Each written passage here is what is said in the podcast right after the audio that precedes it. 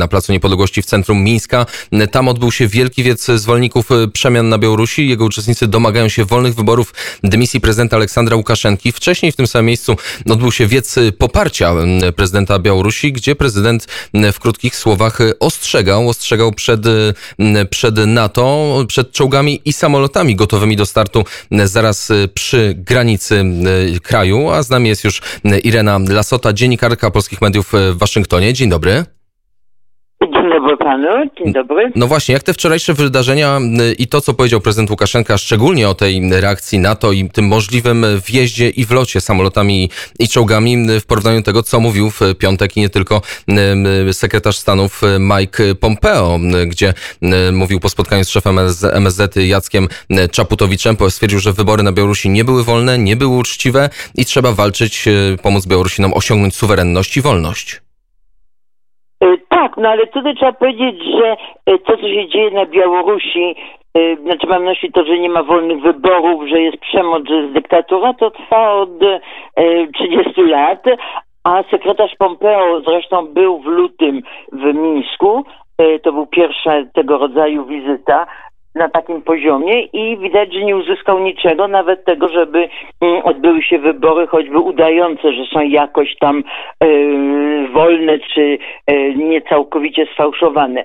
Yy, I trzeba powiedzieć, że teraz bardzo jest takie popularne zrzucanie całej winy na Rosję. Akurat ja jestem osobą, która zawsze widzi i moim zdaniem słusznie, jaka jest straszliwa rola Rosji, ale to, że Zachód od nie tylko 30 lat, ale przede wszystkim od 4 lat właściwie oddał Białoruś Rosji pod jakimś pozorem, że Łukaszenka może jest bardziej patriotyczny, suwerenny, jakiś tam, ale y, były sankcje nałożone na Białoruś y, przez Stany Zjednoczone i przez Unię Europejską, Europejską, które zostały powoli zniesione od 16 roku. I tutaj, kiedy ja mówię o Zachodzie, no to trzeba jednak, żeby Polska się przyzwyczaiła, że też jest tym Zachodem i że też bardzo odpowiada za to, co się dzieje na Białorusi. E, postawa e, sekretarza stanu Pompeo, można powiedzieć, bardzo łagodna w porównaniu z tym, co się dzieje. To znaczy, takie same słowa mogły padać kilka lat kiedy powiedzmy była demonstracja 200 osób, które rozgoniono. Teraz widzimy, że właściwie zaktywizowały się cały kraj no bo na wszystko należy patrzeć, po, znaczy jak to wyglądało przedtem. To, że właśnie odbyły się demonstracje nie tylko we wszystkich miastach, ale nawet w miasteczkach na Białorusi, że e, w niedzielę teraz był tłum, e, którego no, być może widziano coś takiego w 1988 roku, kiedy powstawał Front, e, Front Narodowy. Ale teraz jest czas na naprawdę, żeby pomóc temu społeczeństwu, żeby pozbyło się w sposób Łukaszenki. Znaczy, Białosini są szalenie pokojowi. E, zresztą nawet widać na, po tych strofkach, które dopisali do murów Jacka Kaczmarskiego, tam jest właśnie, że my chcemy pokojowo, my chcemy na Białorusi wolność i tak dalej.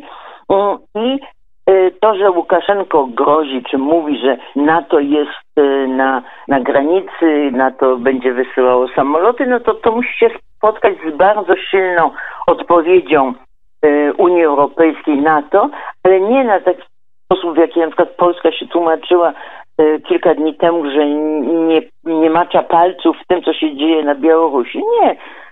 Trzeba powiedzieć, to jest okropny e, ustrój, lud już nie chce tego dyktatora, będziemy pomagali, ale nie samolotami, tylko na przykład właśnie pomocą humanitarną, przede wszystkim wyrazami solidarności. Jeszcze je, o jedną rzecz zapytam, bo powiedziała, powiedziała Pani o tym, że y, od 30 lat wiadomo, jak wyglądają te wybory na Białorusi, ale pierwszy raz jest taki głośny sprzeciw. Pierwszy raz polski Sejm przegłosował uchwałę dotyczącą tego, że te wybory nie były wolne. Pierwszy raz y, sekretarz Stanów głośno mówi tak, doszło do fałszerstwa. Nie, przedtem też mówili to właśnie o to chodzi, że przedtem mówią, że to nie są wolne wybory. To, że Sejm przyjął rezolucję, no to co? Cała Białoruś, cała Polska, cały świat wie, że wybory nie były wolne. Y, myślę, że warto, żeby Sejm spojrzał na te różne rezolucje, które już podejmował od, wielokrotnie w 10, w 2010, 2016 w 2004.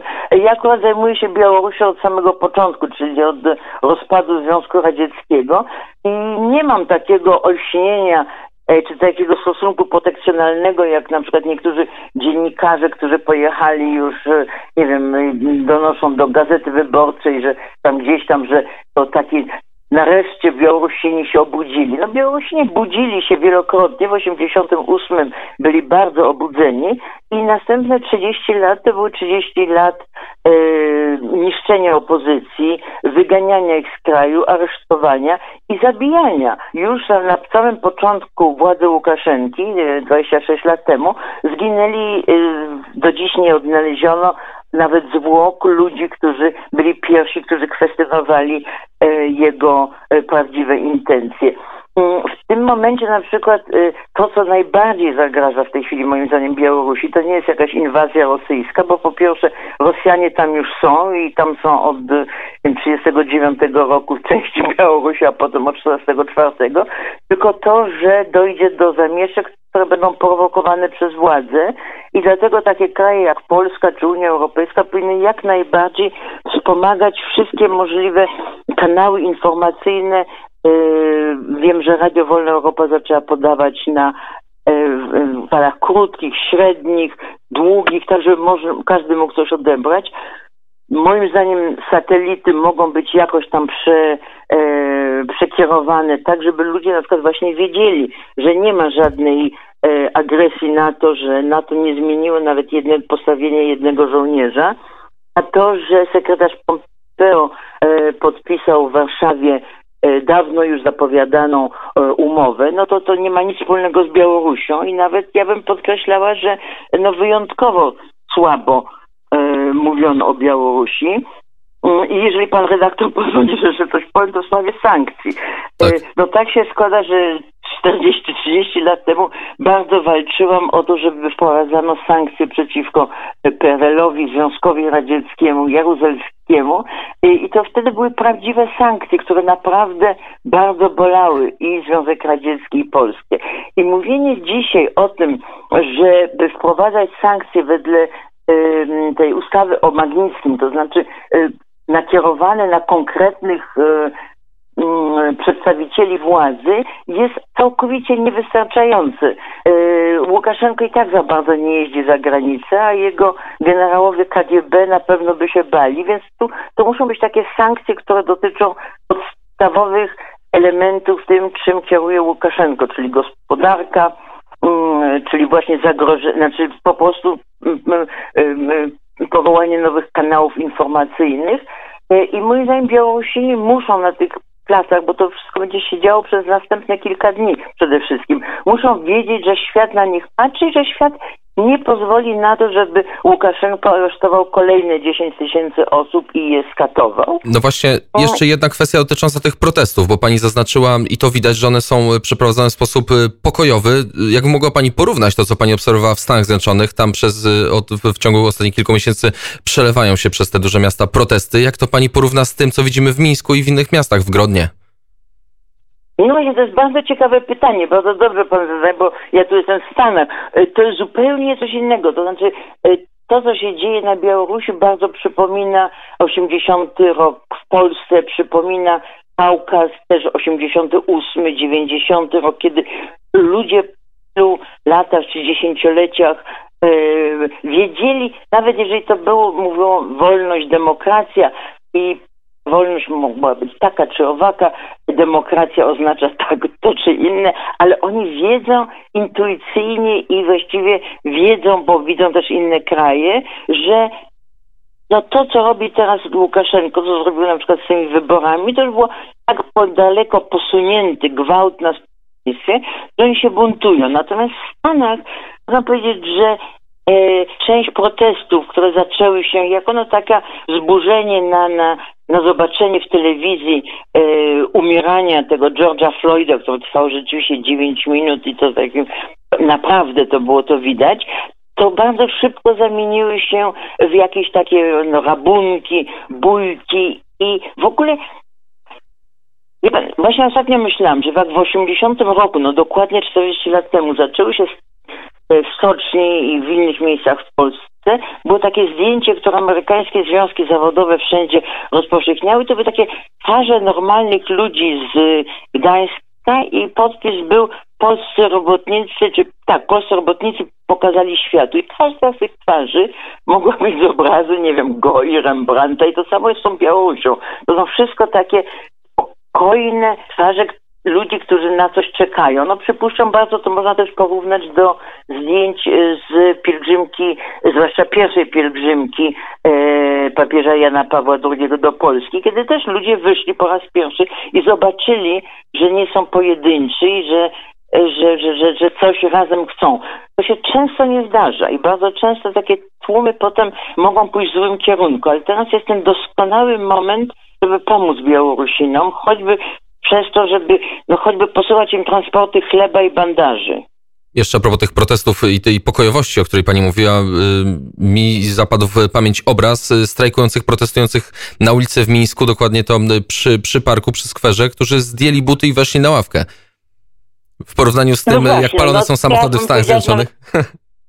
Ja się nawet osobiście do tego odnoszę, bo akurat ja, nie wiem, 50 ileś tam lat temu dostałam e, dwa miesiące aresztu za to, że weszłam w zabłoconych butach na ławkę publiczną. A oni zdejmują, oni właściwie każdym gestem, to na przykład, że mieli białe kolory, prawda, to jest kolor, który już był e, taki symboliczny wśród dysydentów, zwłaszcza kobiet na Kubie. Były kobiety w bieli i zawsze by się ubierały na biało, chociaż tam na Kubie jest bardzo trudno znaleźć i białe ubranie i, i, i proszek do prania.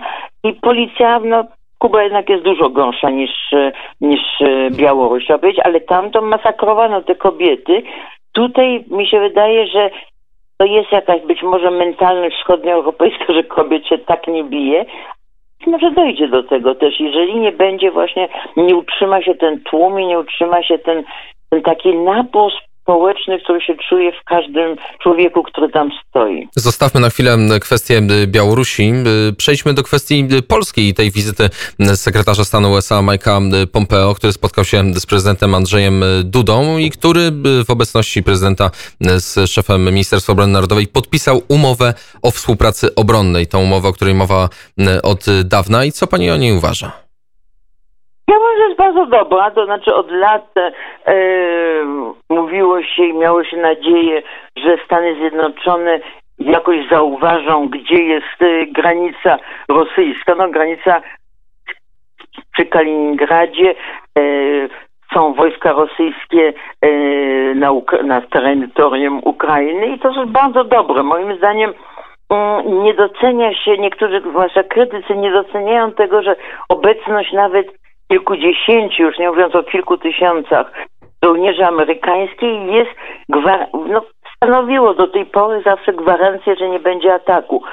E, w czas, najgorszych czasach zimnej wojny Turcja były tym, była tym krajem, który Związek Radziecki chciał podbić. Tam nie było nigdy więcej niż 3000 amerykańskich żołnierzy, ale z oczywistym message, przesłaniem, że choćby jeden zabity amerykański żołnierz będzie już powodem do tego, żeby NATO odpowiedziało. I to samo teraz jest w Polsce. E, ja uważam, że to jest bardzo dobrze, bardzo dobrze to było zrobione, bardzo dobrze, że Pompeo przyjechał i sam to podpisał, żeby jak był, może to zatrzyma te jakieś takie różne e, historie, że podpiszą, nie podpiszą. I e, myślę, że ta, to jest bardzo dobrze funkcjonująca w tej chwili współpraca. I nie należy też, moim zdaniem, jeżeli mogę się troszkę pomądrzyć, podkreślać e, czegoś, co akurat nie jest prawdziwe, że to się odbywa kosztem sojuszu z NATO czy Niemcami. E, sekretarz Pompeo nie powiedział, że do Polski przyjadą wojska, e, które stacjonują w Niemczech, bo akurat chyba nie przyjadą. To była taka interpretacja nieżyczliwej prasy amerykańskiej. On po prostu powiedział, że wycofuje się z Niemiec, a w Polsce będą.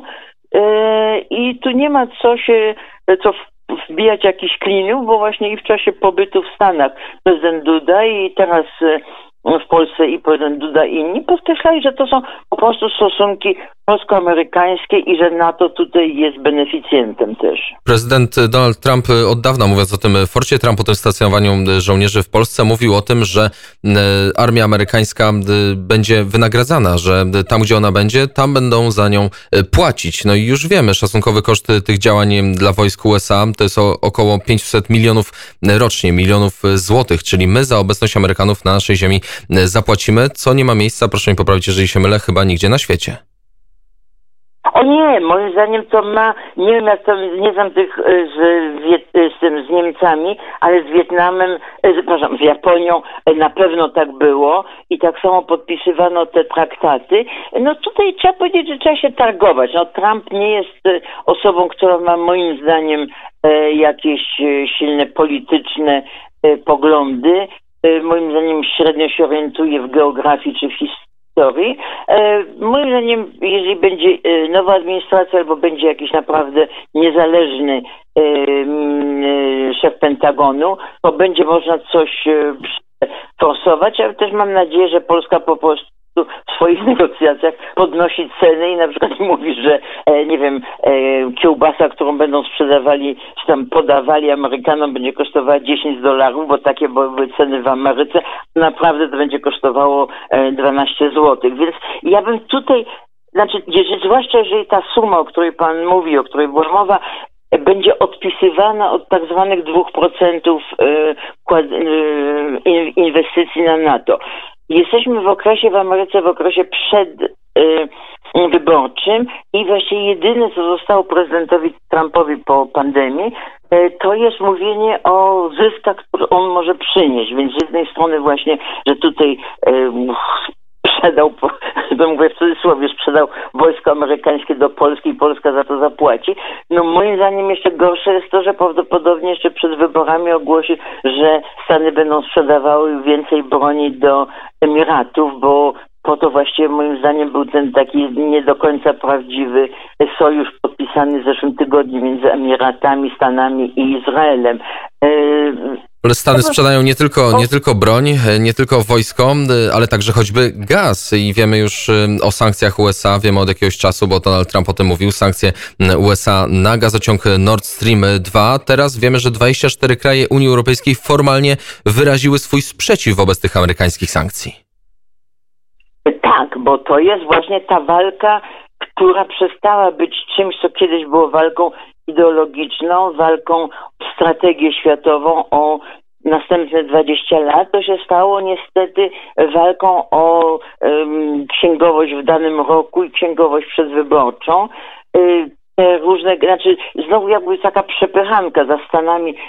Y, te kraje, które nie podpisały y, tego sprzeciwu wobec, no co, co Ławrow, pamiętajmy to Ławrow razem z ministrą spraw zagranicznych e, niemieckich nazywa arogancją amerykańską. No na pewno to jest w wydaniu prezydenta Trumpa i też sekretarza Pompeo i Jareda Kuchnera, no to jest arogancja, ale moim zdaniem znowu jak przejdzie pandemia, a mamy nadzieję, że przejdzie, ustatkuje się sytuacja jakkolwiek po wyborach, e, sprawy być może przejdą znowu do polityków, do technokratów, a nie do e, politykierów, którym naprawdę zależy bardziej na swoim powodzeniu niż na tym, żeby na przykład były, żeby była zapewniona energia do Europy Zachodniej czy do Europy po prostu, niezależnie od kaprysów jednego kraju czy innego kraju. A jak to wpłynie na relacje amerykańsko-niemieckie? Też bym nie przesadzała, że one są, znaczy to, że Trump nie lubi pani Merkel, e, do końca nie oznacza, że wszyscy, którzy chcą, żeby Trump ich lubił, muszą też być antyniemieccy. E, Niemcy są jeden z najważniejszych partnerów Stanów Zjednoczonych. Rzeczywiście ich bardzo boli to, co e, mówi prezydent Trump, ale z drugiej strony prezydent Trump mówi bardzo dobre rzeczy o tym, e, jak go nazywam Kim Il-senem, czyli tym północno-koreańskim przywódcą, ale też oni, ci Koreańczycy, nie mają żadnego ekonomicznego zysku z tego. Póki istnieją normalne E, stosunki gospodarcze przede wszystkim i różne umowy dotyczące NATO, Niemcy jak dotąd nie płacą tych dwóch procent, płacą bardzo dużo, więcej niż ktokolwiek inny na NATO e, i Znaczy, myślę, że w interesie Polski politycznym, e, geopolitycznym jest raczej lekceważenie, lekceważenie przechodzenie do porządku dziennego nad sporem amerykańsko-niemieckim i co najmniej udawanie, że my tu jesteśmy po środku i dla nas najważniejsze jest to, żeby nie było tej presji e, rosyjskiej, za rosyjską idzie chińska, e, prawda, i te różne rzeczy związane również z konfliktami na Bliskim Wschodzie, które mogą w każdej chwili zachwiać wszystkim, e, wszystkimi rynkami e, energii. Dziękuję serdecznie za tę wypowiedź. Irena Lasota, dziennikarka polskich mediów, prosto z Waszyngtonu była gościem poranka wnet. Dziękuję i do usłyszenia. Dziękuję bardzo. Dobrego dnia życzę wszystkim. Dobrego dnia, spokojnej nocy. Jest godzina 7.38. W Polsce nie noc i w Polsce myślimy o Białorusi. Skoro dotyczyła tego pierwsza część rozmowy, to teraz czas na kino, utwór Pieremień.